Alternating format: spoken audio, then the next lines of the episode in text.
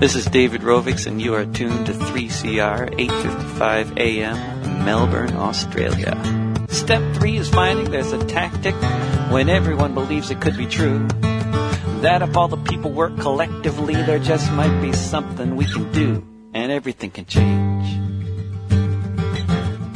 Beyond Zero is a not for profit research and education organisation. We design blueprints for a zero emissions economy. As climate change becomes more apparent, leaders will use these well researched plans that show a transition is possible from a 19th century fossil fuel based economy with its climate changing emissions to a zero emissions 21st century. Check out our website for reports on zero emissions energy, zero emissions buildings, and zero emissions high speed rail. Podcasts of our talks with a who's who of climate change action are all available at Beyond Zero Emissions. If you have some ideas for this show, contact us at radioteam at beyondzeroemissions.org. Hi everyone, this is the Beyond Zero Emissions Community Show. Tonight we're going to the Energy Summit and we'll grapple with a new thing called the NEG. It's the National Energy Guarantee, and it was announced one week after this summit. There was not a word breathed of it there, and yet the government must have been cooking it up. And it's a new way through to get reliable, affordable, and low emissions energy, apparently, though everyone's saying we'll wait for more detail. The Labor Party's given in principle support, but they said we need much more detail, and that's true. I felt at the uh, summit like a person who'd wandered onto the set of Ben Hur, some epic show, and I'm just a little person holding a spear in the corner. It was fascinating, and I felt overwhelmed by people with such so many billions to spend on energy and really not much thought for climate change. No surprises there, I guess.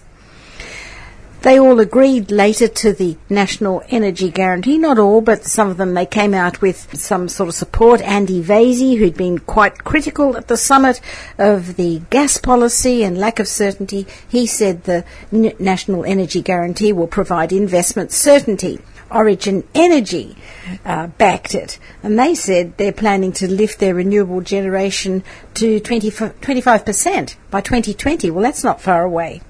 So Origin Energy, 25% of their energy will be from renewables. That's pretty good. On the financing side, however, uh, Rob Koh from Morgan Stanley wasn't really so sanguine. He said, unless the NEG is legislated with prescribed targets, and that's what we'd had with the renewable energy target and the clean energy target, all of these are being swept away, unless it's legislated with those, fewer projects will enter the market, and those that do will face higher financing costs. So that's why I think this neg could just lead to more delay. Uh, one of our favourites on this show, Oliver Yates, he's the former head of the Clean Energy Finance Corporation, he said, the policy appears far too low in ambition in relation to the climate change targets. It takes no consideration of Australia's carbon budget. And that's the big problem. The carbon budget, the urgency of radically cutting down emissions was not really in the air at all at this conference. Um, John Grimes from the Australian Solar Council, he commented on the National Energy Guarantee and he said, I think this perpetuates uncertainty. It puts sand in the saddlebag of the renewable energy sector.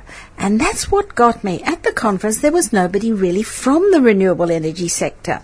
Everybody there was a chief. There were energy chiefs. There was Andy Vesey just sitting a metre away from me. AGL, Origin, Santos, and Shell. The political chiefs were there, like Josh Frydenberg, Bill Shorten, and Jay Weatherill from South Australia. The chief scientist, Dr. Alan Finkel, was there, and the opinion making chiefs, you know, the cultural guardians, the gatekeepers, like the editor of the Financial Review and the head of the Business Council of Australia and the chief of ACOSS, they were there. But community wasn't there, and really big time renewable energy wasn't there. What they were struggling with. I mean, it really, I think the Financial Review really called this summit to once and for all put everything out on the table in the public uh, to deal with what they call a trilemma. This is you get this in the UK and in Europe too. People talk about it as a trilemma to continue providing energy that is reliable, affordable, and which will get emissions down in line with the annoying Paris commitments. Because really, this uh, everybody who may put their hand on their heart and said, "Oh, I support the elders, past and present, pay my respects to the elders, past and present, and I support the Paris climate agreement and commitments. Well, I just sort of felt it was just a side thing. It was just something you say. This trilemma, they mainly want to get affordable energy. They want to get the prices down because it's very unpopular, not only for us, the consumers, but for the big industrial consumers who are crying really out for lower gas prices and lower electricity prices. Um, so the affordable is important and reliable. And there was a lot of, I think they put up a straw man about reliable. They kept talking about the blackouts in South Australia, the intermittency of renewable power. Now, we on Beyond Zero Emissions, we've been talking about this for years, the intermittency of wind and solar. It sorts itself out over the grid, and now there's battery storage. We've had Andrew Blakers talking on this program, uh, on the Friday program, talking about you know the pumped hydro schemes, which would be fantastic. You you would just um, dispatch more energy into the system from your stored energy in the pumped hydro, and they're about. Bill Shorten mentioned this. There's 22,000 uh, places that are suitable for pumped hydro. You know, you wall off a valley, you make a, a dam, and then you pump in the daytime with the solar energy. You pump the water up to the top dam, and when you need it at night, you you cascade it down from that dam to a lower dam, making energy, just like the snowy hydro, which is way in the future, but you could have a lot of these little dams all around. Andrew Blaker said you'd only need 20 or 30 of those to supply the whole grid with enough energy. So the, Andrew Blakers wasn't there. They didn't have any intellectuals there. No people who are doing studies like that, who are the kind of people we interview on this radio show. So all the chiefs were there, and on the first day I was a bit intimidated they started talking about the public in a disparaging way, I thought. This is really totally my opinion, but a woman from uh, Shell, and she'd just recently come back from, I think, managing the tar sands business in Canada, and she was talking about the community, how public perception had to be massaged a little bit, how the states that had shut out coal seam gas with a moratorium, they were just misguided citizens, that they just needed to get the right information, that it wasn't uh, toxic or dangerous to frack for gas on land, and that they would just be much more in cooperation with them. Uh, and I, I, thought I felt that was disparaging because I've met those owners on farmers and and I, I, I just kept thinking while she was talking and while Origin Energy was talking, I was thinking, what about George Bender? I remember the day we met in Melbourne for a sort of memorial for George Bender, who was a farmer. He took his own life because he just got so tired, I think, fighting off the coal seam gas companies. And George Bender's name was in my mind, not in their mind. In their mind, it's just massaging the public perception. And I've met people in Gloucester, for example, who are fending off AGL gas. And those people talk about well informed. They had telephone book size folders, you know, full of information to prove that AGL was not safe to frack in their valley, in Gloucester Valley. It was outrageous, really, how it went on. So let's dive into the a little taste from the Energy Summit that I've recorded and brought for you. Chief Scientist Dr. Alan Finkel pretended that our energy system was a patient in the emergency department of a hospital. He talked about the remedies he had to offer and he said we could soon be on a path to low emissions. Dr. Finkel. Just to wrap up then, um, like all good physicians, I've got to provide the patient discharge notes.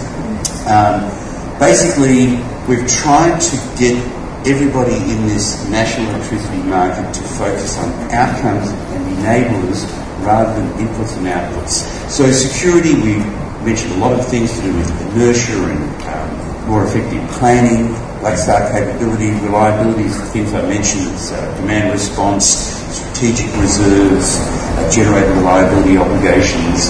Uh, low emissions comes from having a vision of where you want to go so get there in a coordinated fashion. That's the trajectory, the mechanism, and the notice of closure. And lowest costs will come from many, many sources. Again, as the Minister said, just going back to coal is not the solution. We live in a very different transformed world. I showed you a slide of disruptive technology. If I had a magic wand that I could make climate change disappear, it wouldn't help the national electricity market. The revolution is underway and cannot be stopped. Finally, the prognosis, I'm fairly confident three years from now, I expect full recovery of the national market. I don't want to see the names people in the papers again. Thank you. Thank you, Dr. Finkel. I'm from Radio 3CR. Look, I think we're still in the emergency room. We're still bleeding carbon. I'd just like to know, in terms of the urgency of the commitment we made at Paris, how are we going to reduce emissions? Because this is such a sanguine outcome in your talk, and everyone wants good news story, but really, how are we going to do it in the time frame? So, so the bleeding that I was referring to, of course, was not carbon dioxide emissions at a global level. It was the uh, critical need to stabilise our electricity system, our confidence in the electricity system, our prices, and everything else. We um, made the decision not to look at a number of things as we were doing our review, including a review of climate science per se. It's too big, too complicated for us to get into that, and the government has already made a commitment at the national level, bipartisan commitment to reduce emissions to um, meet the commitments of the Paris Accord.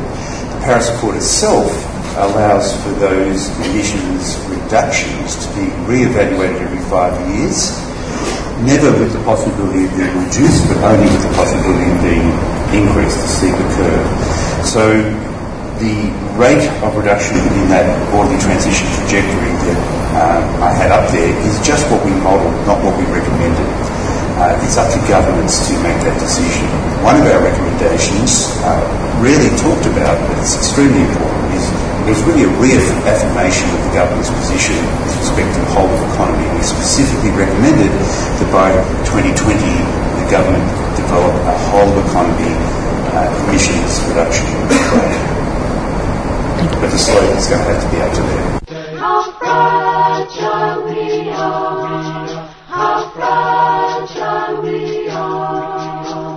Josh Frydenberg is Minister for Energy and Environment, and his talk set all the newshounds rushing for a headline, which the next day was Climate Wars for the next election. You could have fooled me, as his voice was so soothing that I didn't hear him hint that he was abandoning the clean energy target. I did ha- hear him say, however, how costly electricity was hitting the poorest households very hard. I'm glad he knows that. Complexity of energy policy is no longer an academic issue, fought out between regulators and big energy companies, but rather is now a barbecue stopper with everyone looking for answers. So today I would like to respond to these concerns by addressing three particular points. Firstly, an honest appraisal of where we are. Secondly, how we got here. And thirdly, and most importantly, where we are going and the principles that are driving our plan to get there. Our energy market today. Australia's electricity prices are high by international standards. A decade ago, under John Howard, they were the fifth lowest in the OECD. But as the IEA's 2017 energy report released in August, we have climbed 13 spots to the 12th highest thanks to a rapid increase not seen by many other OECD countries. It's a ladder you don't want to be climbing, particularly as it hits our lowest income households the hardest. The bottom 20% spend as a proportion five times more of their disposable income on electricity than the highest 20%. The resilience of our network has also weakened, with load shedding and blackouts in South Australia and significant stress at peak demand in both New South Wales and Victoria earlier this year. And when it comes to emissions in the electricity sector, they have fallen over the last two quarters as the consequence of the closure of the coal-fired power stations and flatlining demand. However, this transition to lower emissions cannot come at the expense of the reliability and the affordability of our electricity system. As Minister for both Energy and the Environment, the first time these responsibilities have been brought together, I am acutely aware of this delicate balance. Should reliability and affordability be compromised, public support for tackling climate change will quickly diminish and previous gains lost. And this is in nobody's interest. Course, the main sob story was how hard energy prices are hitting Australian industry, and I wondered why they hadn't got into energy efficiency and their own renewable energy systems long ago. But one speaker was genuinely angry. Dr. Cassandra Goldie is the CEO of ACOSS, and she said, I don't want to hear that government is backing away from a target to reduce emissions. I want to hear that government is reducing emissions because the poorest people suffer more in climate disasters. She was one of the few ones who really got it. Just a few years ago, there was a, a young girl that was interviewed, Sarah Ferguson, was incredibly good expose on what it's like to live on very low incomes in this country. And the little girl, 10 years old, she's sitting there and she's talking about the fact that uniformly in her household, the lights do not stay on at night because energy is an essential service, but because of the budgetary pressures in very low income households, this is one of the things that has become increasingly discretionary. So there is an absolutely essential equity issue here, and in terms of the reliability, there's the big blackout, but there are households who are blacking out every night because they can't afford to keep the lights on. So we take it incredibly seriously. We equally take incredibly serious our need to deal with carbon emissions um, because in the equity sense as well, you look at any extreme weather event, it is the least resourced, lowest income people who will absolutely always fare the worst in that. And so we come to it with all of those objectives in mind. Um, and I don't think today is the day for governments to be stepping back. Today is the day I wanted to hear a message that government is absolutely on it um, and determined, I think, to listen to those in the market environment talking about the stability in a machinery to tackle each of these objectives, including emissions reductions. Um, and that, that must be done in a way that enables the recalibration over time. You know, how can we really predict where we will be um, with the, you know, the, the adaptations on technologies, which is, is increasingly rapidly happening. And then to make sure that we do have detailed policy to deal with the equity issues. Something you know, you, you alluded to. As we increasingly see, which is a good news story about the availability of dealing with energy efficiency in households, for example, that we don't allow that to be a good news story on emissions reductions and affordability for some of the middle and higher income households, people who own their own home, when the flip side in the population sense is that we've got people who are not in a position to benefit from any of that. They cannot, they don't own the property, they are the renters. So the policies that deal with um, the rental standards obligation to ensure energy efficiency measures are properly built into design. That needs to be now. We need to be having that now put in place. So there are these big gaps in the environment, um, and um, I think having the stability of saying we are locked in on the machinery, the design of machinery on emissions reductions enables us to then put the detail into tackling the equity issues. And, and I'm very concerned that with a message, you know, that oh, we'll just let the market do it. I don't think I don't think many people say that that was that was actually going to do it. The last thing you want to see is that the strongest voices talking about energy prices are people who are seen climate deniers, because that is not the solution.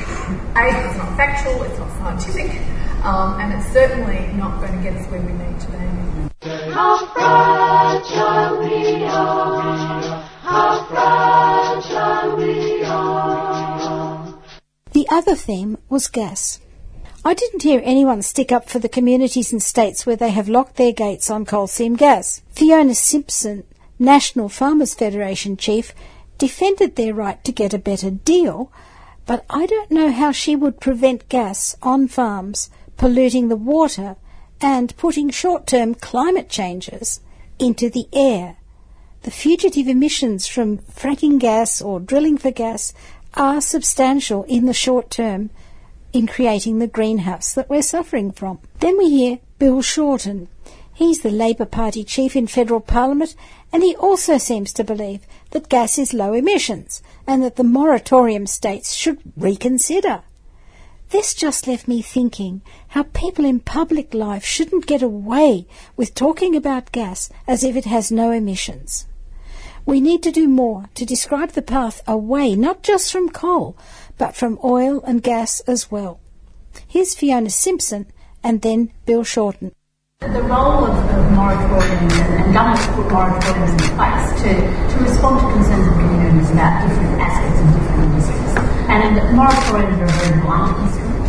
Uh, and uh, I think you know, they're not a solution to a situation. They're actually a means of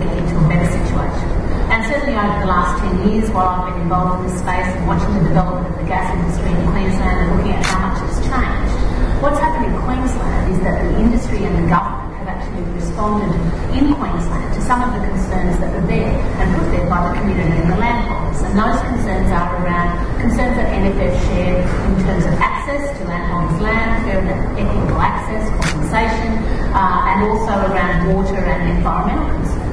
So uh, what I would say is that in terms of New South Wales and Victoria, those state governments have to step up and make sure that they are actually countering some of those communities' concerns and, uh, and, and, and operating in a best practice way to make sure that that industry, if that's what's needed, can actually operate in those states. So it's, it's really unfair to blame the farmers and to say, oh, it's all about farmers locking up their land, or potentially it's all about city developers who don't understand how it's working. It's not about that at all. It is about social which is so incredibly important these days. It is about understanding the role that gas plays in the transitional, uh, in the transition to, to other energy sources, if that's where we're going. I agree totally with Jennifer uh, that we haven't actually had a discussion about the cost of, of decarbonising our economy. Uh, Finkel for us was a roadmap forward. It was a, a set of solutions. It wasn't just one. We weren't just picking one best and the second best. We were actually looking at a suite of solutions which is actually what we need in so many of these wicked problems that we're trying to solve. And it's the same with gas. It's not just about throwing money at people. It's not just about getting stronger with the state governments. It's not just about saying, you know, yeah, we're not going to keep this. It's not about saying gas is so important. If we don't have the dialogue with people, if we don't understand the community's concerns, if we don't actually talk to the communities that are actually involved on the ground to find out what's important to them and, and how we can change that. And I think that's what's happened in Queensland over the last 10 years. I mean, I think the, the actually the, you know, we, we are in transition at the moment. Um, we are decarbonising, but we're also looking at all sorts of different, we need to have a suite of tools on the table in terms of energy, uh, just as we do for everything else. And yes, gas is absolutely important. For some of our food processing, for example, and, uh, and fibre processing, you know, gas is absolutely critical. We do not want to see some of those um, you know, facilities move offshore or find that gas is not available or too expensive. But we have to also find a way. Drip, drop, drip, drop. Wasting water's gotta stop. Drop, drip, drop, drip. Turn that tap off quick. Federal Labor supports the responsible development of onshore gas. Of course, we fully understand and respect the arguments of farmers, environmentalists, and communities concerning fracking, in particular in regions such as the Liverpool Basin and the North Coast. And I understand that it is primarily a state issue and subject to the rules of each jurisdiction. But I believe that federal leadership is central to securing community consensus and confidence around development. We build that confidence with clear processes, rigorous rules, and the unequivocal statement that gas development does not come at the expense of water quality. In government, Labor introduced a water trigger for coal seam gas. And at the last election, we proposed expanding that protection to shale gas. This gives the community the assurance that the Minister, and more importantly, an independent scientific body, will carefully consider the impact on water resources for every project before the development is approved. At the national level, we also have a responsibility to be measured in our language, considered in our actions, not opportunistically wading into fights with premiers. I've been impressed by the approach taken in Queensland by Annastacia Palaszczuk and in South Australia by Jay Weatherill. I think that the comprehensive study being undertaken by the Victorian lead scientist will show there is room for the state government to reconsider its moratorium on conventional gas exploration. Stop. 200 million years ago. Loose from its crystal case by ice melting. At the summit, I met Ian Learmonth, who tells us about the low emissions project they're investing in at the Clean Energy Finance Corporation. They're branching out into the infrastructure for sustainable cities, including loans to social housing projects where they put in insulation and efficiencies to cut down the energy use. Ian Learmonth is the new CEO of the Clean Energy Finance Corporation, and he used the magic words zero carbon emissions to an energy summit run by the Fin Review today in Sydney.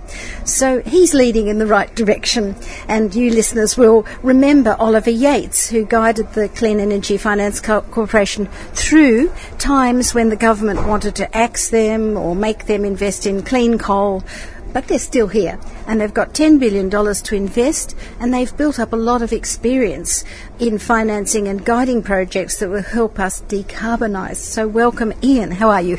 I'm very well, nice to be here. Ian, tell us how the Clean Energy Finance Corporation compares to other green banks. Well, the Clean Energy Finance Corporation is Australia's, I guess, multifaceted green bank. We have, uh, as mentioned, $10 billion to invest in the, the clean energy sector.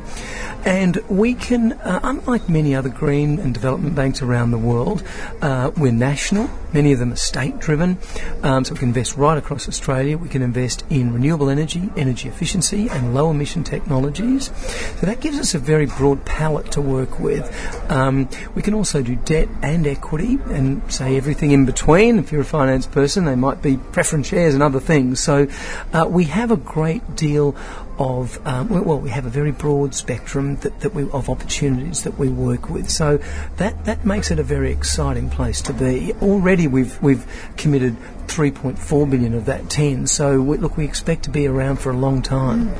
Well, would you like to describe the Sundrop Farm project? Because when we last spoke to Oliver, it was just in gestation, and you showed us a photo of it. Now it's up and running. Well, it's in construction. You know, it's part completed, and it, it's one of those very exciting uh, renewable energy projects where not only is it is it generating power uh, through the concentrated solar thermal plant itself, but it's using that power and heat that's being created through the power plant to uh, drive agriculture. And uh, the Sundrop Farms people have a greenhouse of, of you know fields and fields of, of tomatoes uh, underneath a, a, a greenhouse, which is, has also been entered into a contract arrangement with Coles. So it's it's one of those very sort of clever. Um, combinations of both power and agriculture. So that's a that's a very exciting project. Well, I've heard people say, "Oh, when we take this to scale, just any any desert area near to a water source where you can desalinate the water and use it." For the crops, mm-hmm. it'll you can take it to scale in China or you know anywhere, Africa. Look, there's been a lot of those you know, very aspirational ideas. Let's fill the Moroccan deserts with solar farms and take a, a cable across to Europe and power Europe, and, or, and people in Australia talk about that as well. Let's cover central Australia with, with solar panels and power the east coast and the populated areas of the west. You've got to remember there's also various other challenges about the electricity grid. You know, Australia's um, population and electricity grid is all, you know, around the east coast and it's in narrow and, and, and defined areas, and the wind and solar resource, particularly is potentially out there in the in the bush. So that's the challenge: is, is bringing both the uh, the resource that we've got, which is incredible, um, to the, where we need the, the actual power itself. Well, that's the exciting story that we tell all the time on this show, and I just want to get as many examples as possible. You showed also a photo of two dams. They look like mines that have been filled in with water at, at Kidston in North Queensland. What's happening there? Well, Kidston uh, is, a, is another exciting project that we're working on uh, with a company called Genex. So, the first phase of that in uh, in North Queensland is the build out of a very large solar uh, PV plant, um, but but um, next year, the, um, the aspiration or the idea uh, of the project is to use this disused uh, mine, the Kidston mine, and turn that into a pumped storage, so a pumped hydro facility, which would provide uh, effectively battery-style storage like Snowy 2.0 and other hydro um, pump storage projects. So um, that will be stage two. So that's using um, already the topography that was created and left behind by the mine. So that once again another exciting combination. Yeah, it was exciting, listeners. Just two huge mine sites which we know are a blot on the landscape, but filled with water and now being used for something for the future. Look, also you mentioned that the government wants you to focus a billion dollars on the reef and on solar cities, and then you moved on to something else, and I thought I've got to find out more about that. What could a billion dollars do in that area? Well, look, the reef, as we know, is, is in a very important um, focus of the government, and they uh, have said to us that they would like us to invest in projects in that area um, with a view to addressing some of the challenges that the reef has. And of course, I think um, you know most people know that the reef uh, is has the issues around the reef is is, is um, due to climate change and agricultural runoff. So a combination of those two features are very very significant in the deterioration of the reef. So we have been looking at both investing in um, renewable energy projects in that area, but of course it's a global issue, so that may not necessarily, of course, patch up the reef, but also other projects around agriculture where they might be energy efficient agriculture or, or other forms of of practices that, that we can invest in that are still compliant with what we do, um, but may help improve water quality around the reef. We also see projects, for example, algae farms that are trying to extract, um, uh, you know, extract elements out of the water so that um, the, you know, the runoff is, is far purer and, and improves the quality of the reef. So, um, you know, the government ha- has their sights set on us using capital in that area. And what about the solar cities? Well, it's in fact sustainable cities as it's known, and that was part of a, uh, a, a government undertaking to uh, ensure that there was capital, in particular um, parts of Australia that uh, you know they felt was um, you know n- needed more investment. And some of those cities, places like uh, you know Launceston and, and um, Townsville and other places, and it's you know probably less challenging for us because a lot of the opportunities around um, you know solar are, are, quite near cities, rooftop, for example, or when we invest in a new uh, commercial office building uh, somewhere, if it's particularly energy efficient, or we drive them to be say six stars when they were only going to be five, then then that will count against the sustainable cities uh, investment. So we we we you know we're really encouraged and we're doing well on that front. Yeah. Well, look, I think Beyond Zero Emissions audience would like to hear about projects beyond solar and wind. You know, we've been doing this for about six years. It's a think tank. We've published all sorts of reports on solar and wind, including concentrated solar thermal. But how are you now investing in um, other sort of agricultural sector projects? We've done a lot on land clearing and methane, you know, with the livestock and the transport, the electric vehicles. What, what, where's the investment opportunity there? Well, we are seeing investment opportunities across uh, manufacturing, agriculture, infrastructure. So we uh, we invested in the uh, Moorebank intermodal facility that that Qube, an infra- large infrastructure company, had built out, which was um, taking trucks off the road and replacing it with rail transportation, as well as we require them to put a very significant amount of solar on the roof uh, there. Social and affordable housing we've uh, been financing, which is tell us more about that. Well. Um, w- increasingly state governments are, are looking at, at, to, to meet the gap in, in social and affordable housing. We know it's a, you know, it's a terrible challenge right across the country. And we can provide low cost, long dated debt to community housing associations um, if. Um, if they also undertake to provide some kind of energy efficiency around it. So with St George Community Housing, we provide them with uh, a $170 million loan at a very low interest rate, um, but only uh, on the basis that, that, that they use some of that saving, that interest rate saving, um, to, to contribute to energy efficient uh, appliances, solar, um, you know, particular heating arrangements, insulation, and so on. Um, so they use the, most, of, the, of course, the capital to build that new houses for uh, social and affordable housing dwellers out there in Sydney's west. But the saving, we identified how much it was over the, the 10 or so year term of the loan, and that money was put towards efficiency, which reduced housing bills for, for disadvantaged uh, Western Sydney uh, Yeah, I think this is very interesting because it's whole of society you're approaching now, not just those outback wind farms and so on. Look, I think I have this amusing prospect of all these very bright-eyed entrepreneurs turning up at your office with brand new, exciting plans, and you have to then put a sober eye on it at the Clean Energy Finance Corporation. Can you tell us about some of the companies who you are getting up and running with projects about energy efficiency, for example? Well, one exciting investment we've made is the, the Melbourne software company GreenSync. Um, they're an entrepreneurial, new, technology driven company. Um, and they're in the business of what's called demand response.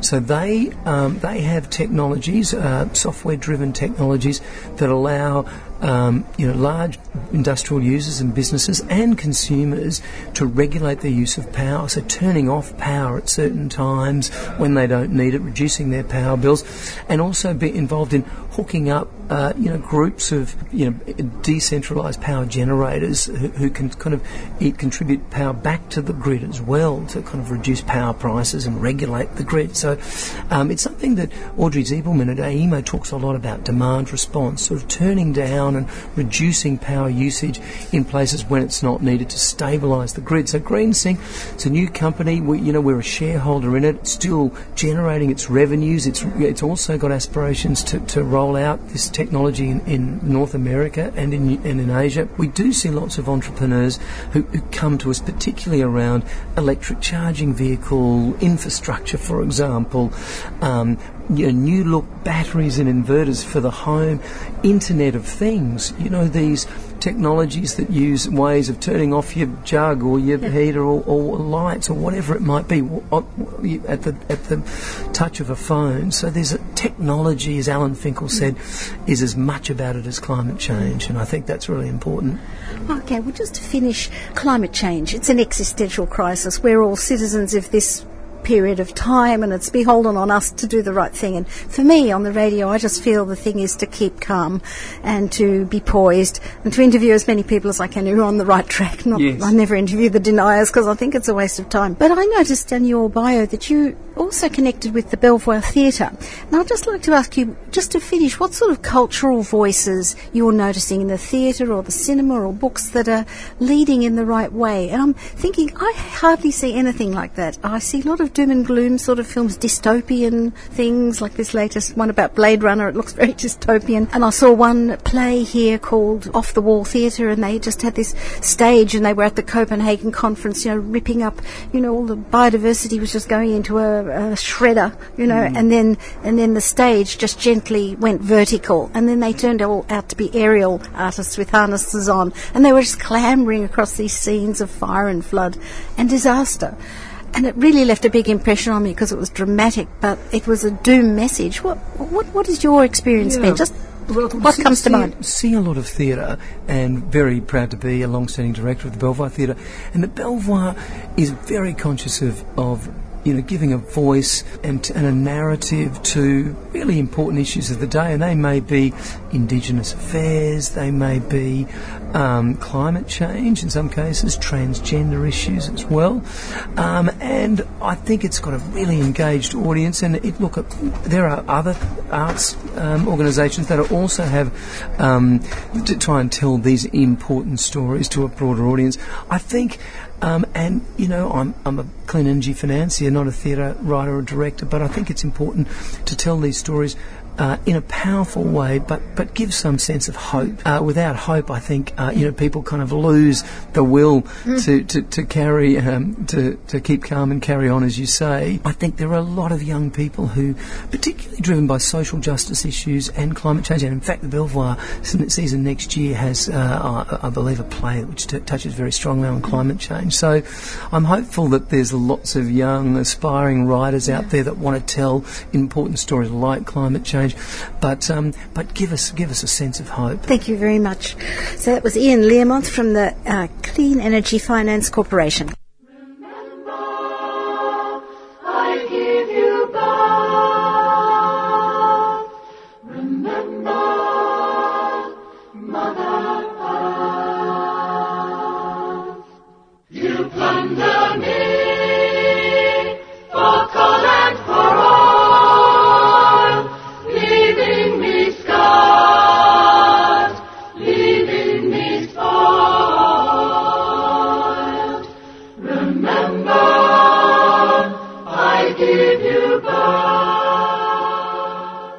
Megan Horton helps big businesses cut down their horrendous energy bills. Putting solar panels on the roof is not her first suggestion. She tells them you should lose weight before you buy the new suit. And many of them are delighted by the efficiencies that can drive down their costs before they consider even one solar panel. Megan Horton is a champion of energy efficiency. She's the Executive General Manager of Energy Solutions ERM Power. And she was speaking to a big business audience at the Fin Review Energy Summit in Sydney today. She asked them the question, why aren't more businesses making energy plans? So, welcome, Megan. You sounded frustrated as if all these people were missing something wonderful. So we know that energy is the number one concern for businesses in Australia at the moment. Uh, you know, those statistics came out in the World Economic Forum recently, and last year it was the fifth concern, so it's definitely lifted up the list. But we know that only four in ten businesses make a plan, and only 20% of businesses in Australia even have key performance indicators or drivers that they put on their senior business teams to make them accountable to get better energy management. Is this because energy's been cheap so far? Look, historically it has been very cheap, but over the last year we've seen um, energy costs uh, double. Electricity's doubled. Gas has more than doubled. Uh, you know, we, we retail electricity to our customers. We've seen some of those guys face 170% price increase shocks when they go to recontract. So it's it's a new game now. Yes. Yes, I heard a session yesterday where Rio Tinto was talking about their bill at some place, and I wasn't going to really cry any tears for Rio Tinto, but then I thought, honestly, if you were in that business, it would be very frightening. And I think there were also murmurs about taking business offshore and going where it's cheaper, and I thought, no, let's talk something about the solutions here. So tell us about some of the projects you've been involved with, businesses or institutions where you've put in a plan. Uh, you showed us one about a high school, but you know, just tell us about some of the good projects you've been involved with. So the, sc- the schools is one of my favourites because we also got the kids involved. So I love that. Um, but when we talk about how do you approach energy efficiency, we take we say take it from an end to end process. So start with the data. What the data is telling you, pull together an energy management plan from that energy management plan, then you know which technologies you should be investing in, what will have the quickest paybacks or the highest return on investment, then get a decent partner um, to source the product or source the product yourself from the market, install it, but then you have to measure and verify the changes that it makes because that's, you know, you can't value anything if you don't measure it. Um, and a lot of companies like ourselves, we offer on bill financing so that when businesses uh, go to do this, they're not deterred by the upfront capital investment they need to make because we've got a financial solution for them as well. And then as you work through that journey, many of the customers we work with, uh, like they might put in one product or two products, but then they'll keep coming back to the plan, and as they can afford it or you know cash flow investment wise, they'll do the next one. With Beenleigh High School, this is my favourite. Um, they started with the data analytics. We sent out an auditor to do an energy audit is to get to get exact data for the site. Then we put together an energy management plan. Uh, we changed their lights. We fixed their power factor correction. We painted one of the roofs on their school with UV reflective roof coating. Uh, that actually meant that they didn't have to put an air conditioner in that building, oh. and that's a big deal because it was yeah. in Brisbane. So Queensland, yes. so so that was terrific. Um, and then we did a few other smaller things. We put um, sensor controls onto air cons so that every so often it would turn the compressor off but not the fan. The kids don't notice that in the room, but it saves significantly on energy. Hot Tell us a bit more about that because we're coming up to summer and aircon is a big thing, not just for private homes but for these big places.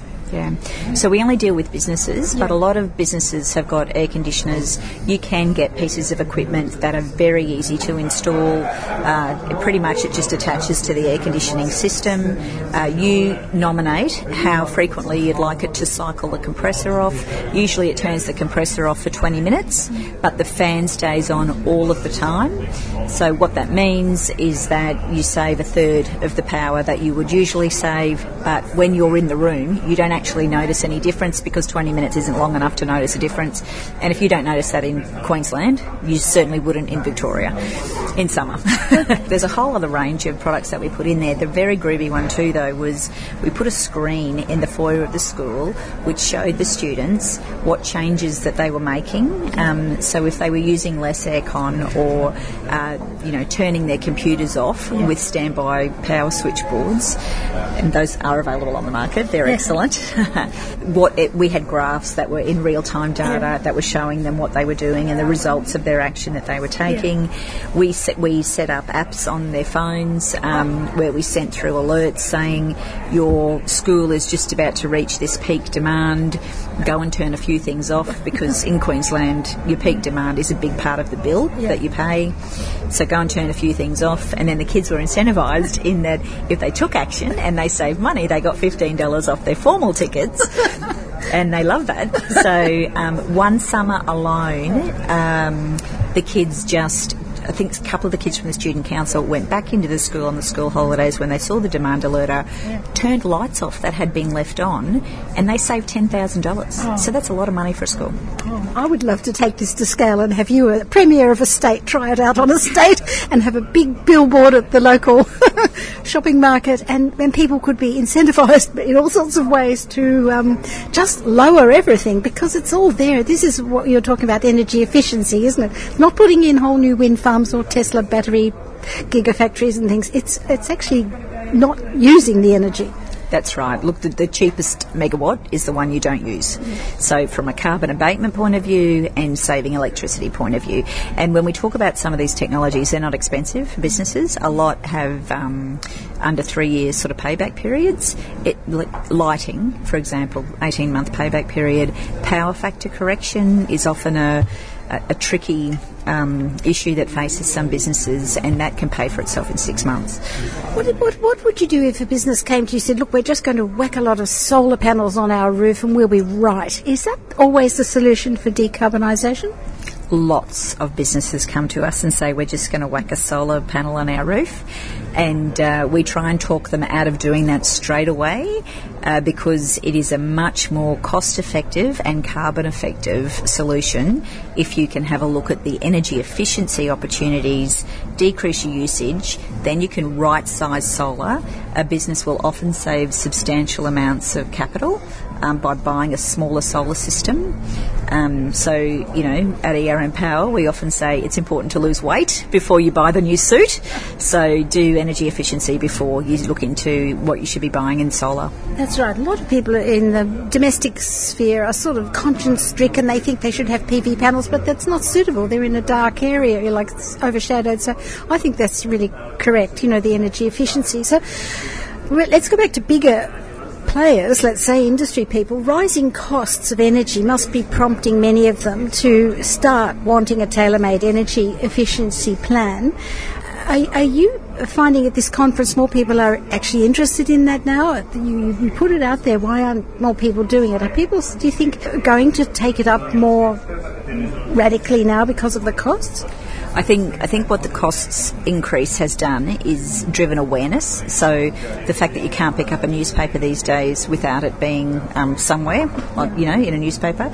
So we're seeing more C-suite operators, so CEOs, CFOs, chief operating officers paying attention to the fact that they need an energy management plan. There's also some statistics that we've seen recently where it's just increasing as a, dis- as a discussion topic on board agendas um, around Australia. So the increasing costs and the fact that, you know, for some people they've tripled, like that school, it had tripled. So they can't afford to ignore it. But uh, the problem for businesses is that it's a very complex market. There are so many different policies in so many different states. There's so many different technology options around. They have, so, and it's a very fragmented market. So people will push solar, and then a different company will try and push lighting, and a different company. There's very few of us who provide an integrated approach that's based on advice. So how we work with customers We understand their business objectives because they may not just be wanting to decrease their energy usage or energy costs. They may have security of supply issues. Uh, you know, we have that mushroom farmer who is a customer that, you know, if they lose power for, um, I think it's as small as an hour, you know, that can wipe out next year's production because all their baby mushrooms die. They need air conditioning to keep the mushrooms. They need to be able to control the environment, yeah. So whether that's um, it, sometimes it's heating, sometimes it's air conditioning. Yeah. It's a range of sort of energy consumption. Yeah. Uh, so some people need the security of supply. Other people have got assets on sites that they don't even realise they could be generating revenue from. So a lot of you know prisons, hospitals, um, often water treatment plants or water operators have got a lot of standby generation. If they want to, they can sell that capacity back to retailers such as ourselves, and we use that as standby generation if we need it. It seems to me that I talked to the Clean Energy Finance Corporation person today, and he talked about. Uh, uh, sustainable cities, you know, that the um, government is asking them to invest in sustainability in whole cities. And I think that would be a good client. And we were talking before about um, you know, Hurricane Sandy and now these recent terrible hurricanes in Texas and Miami and floods in Bangladesh. I mean, many cities and, and towns are needing some sort of power to turn on again quickly when, when there's been a disaster and sort of decentralised protection for the people. Have you had any thoughts about that, how you would manage a sort of a, a project if it was a city rather than an industry or a client? Yeah, so um, what you'll see is it, the trickiest thing in creating sustainable cities is the number of stakeholders that you have to manage. So if you have one developer who's developing the city, uh, so there's a Moreland development out in Austin, outside of Texas, which is just an absolutely terrific example. Like you'll you'll even walk down the footpaths there, and there's what looks like public art, which like that look like sunflowers, but they're solar panels. Like it's it's, it's beautifully done, and it works off a district um, energy system, so that generates electricity, also produces cooling, pumps cooling through a great big pipe under the road, and the houses draw on that, and then it can turn over to be heating in winter as well. So, um, and it feeds medical centres, and you know, uh, there's another one in Queensland, Springfield. The trick is to understand uh, the different components of residential development and commercial development to know what sort of load will be needed and then what technology will fit. So you don't just want the generation technology to be on site, but you want to be encouraging the people in their homes to have electric vehicle charging. And not just that they're charging their car, but if their car's charged, they can export back to the grid as well. And they do that over in Texas. Um, you know, you want people to have highly energy efficient homes. Uh, you want them to be producing power either from mini wind or mini solar and have batteries, um, you know, on site as well. So it's it's understanding the usage requirements, understanding the best technology mix. But what stops those things happening often is that you have to coordinate many stakeholders. Yeah. So if it's one great big development and one company's doing it, that can sometimes work. But if you've got to rally individuals, businesses, organisations in the area, governments sometimes, it's almost impossible to do. All right. Well, I think the climate change crisis, which is unrolling now much more visibly to people, is prompting that sort of thinking. What, what, what sort of thoughts do you have about the um, future decarbonisation, rapid decarbonisation? What thoughts do you have? So I think I think the uh, the two two ways that we're going to get there are going to be renewable energy. Um, you can't avoid the fact that the supply side is a huge part of the equation. I think. Uh, I think it's in a generation of energy in Australia produces about 35% of our emissions. It's, it's huge. It's right up there with agriculture. Um, but it's the demand side of the equation that doesn't get talked about a lot, which is what can people do themselves. And I think there's a whole. It's not necessarily regulation, even though regulation helps because people have to comply, but it's awareness and education. I don't. I think people want to take action. They just don't know how to take action. And I think now now, um, because of the energy cost increases, we're seeing people ask the question, "How do I do it?" We're, we're particularly seeing that with businesses, um, but but then a lot of there's a lot of cowboys out there who are taking advantage of it as well and doing the wrong thing. It's about getting that trusted advisory. What about apps on all our phones that tell us how much we've saved? Well, that's and that's what smart meters will enable us to do. So, power of choice comes in on the first of December, which means that anybody can choose if they want to have a smart meter put into their home. Um, they talk to their retailer, and then that has to happen. Um, so, you know, you need the smart technology to feed you the data to change your behaviour. Thank you very much. That's marvellously inspiring words from Megan Horton. She's from Energy Solutions, ERM Power. And what's your website again? It's ermpower.com.au. Thank you. So that was my effort to bring you a little bit of the Energy Summit in Sydney. If you'd like to consider some action this week, I hope you all do, uh, you know, have regularly got a calendar of action, climate action in mind. Check out the Stop Adani website because there's a summit in Melbourne on the 29th of October at Fitzroy Town Hall. It's hosted by Friends of the Earth. If you're thinking about renewable energy for your flat or your house, check out One Step Off the Grid. It's a free journal with lots of inspiring stories. But don't forget energy efficiencies before you whack on that first solar panel. Please contact us if you have a climate action event or an article that you'd like us to advertise. You can email us at radioteam at bze.org.au and we'd love your feedback. Thank you to our guests tonight, Ian Learmonth of the Clean Energy Finance Corporation and Megan Horton from ERM Power. Thank you also to the Financial Review for putting on the summit. Editor Michael Stutchbury asked this question. Can we solve the national energy crisis and our spectacular failure to reduce global emissions? Well, the National Energy Guarantee was announced the following week, and as the ACCC chief said, every galah in the pet shop is now talking about energy policy. This is my contribution. The music tonight is from Ecopella.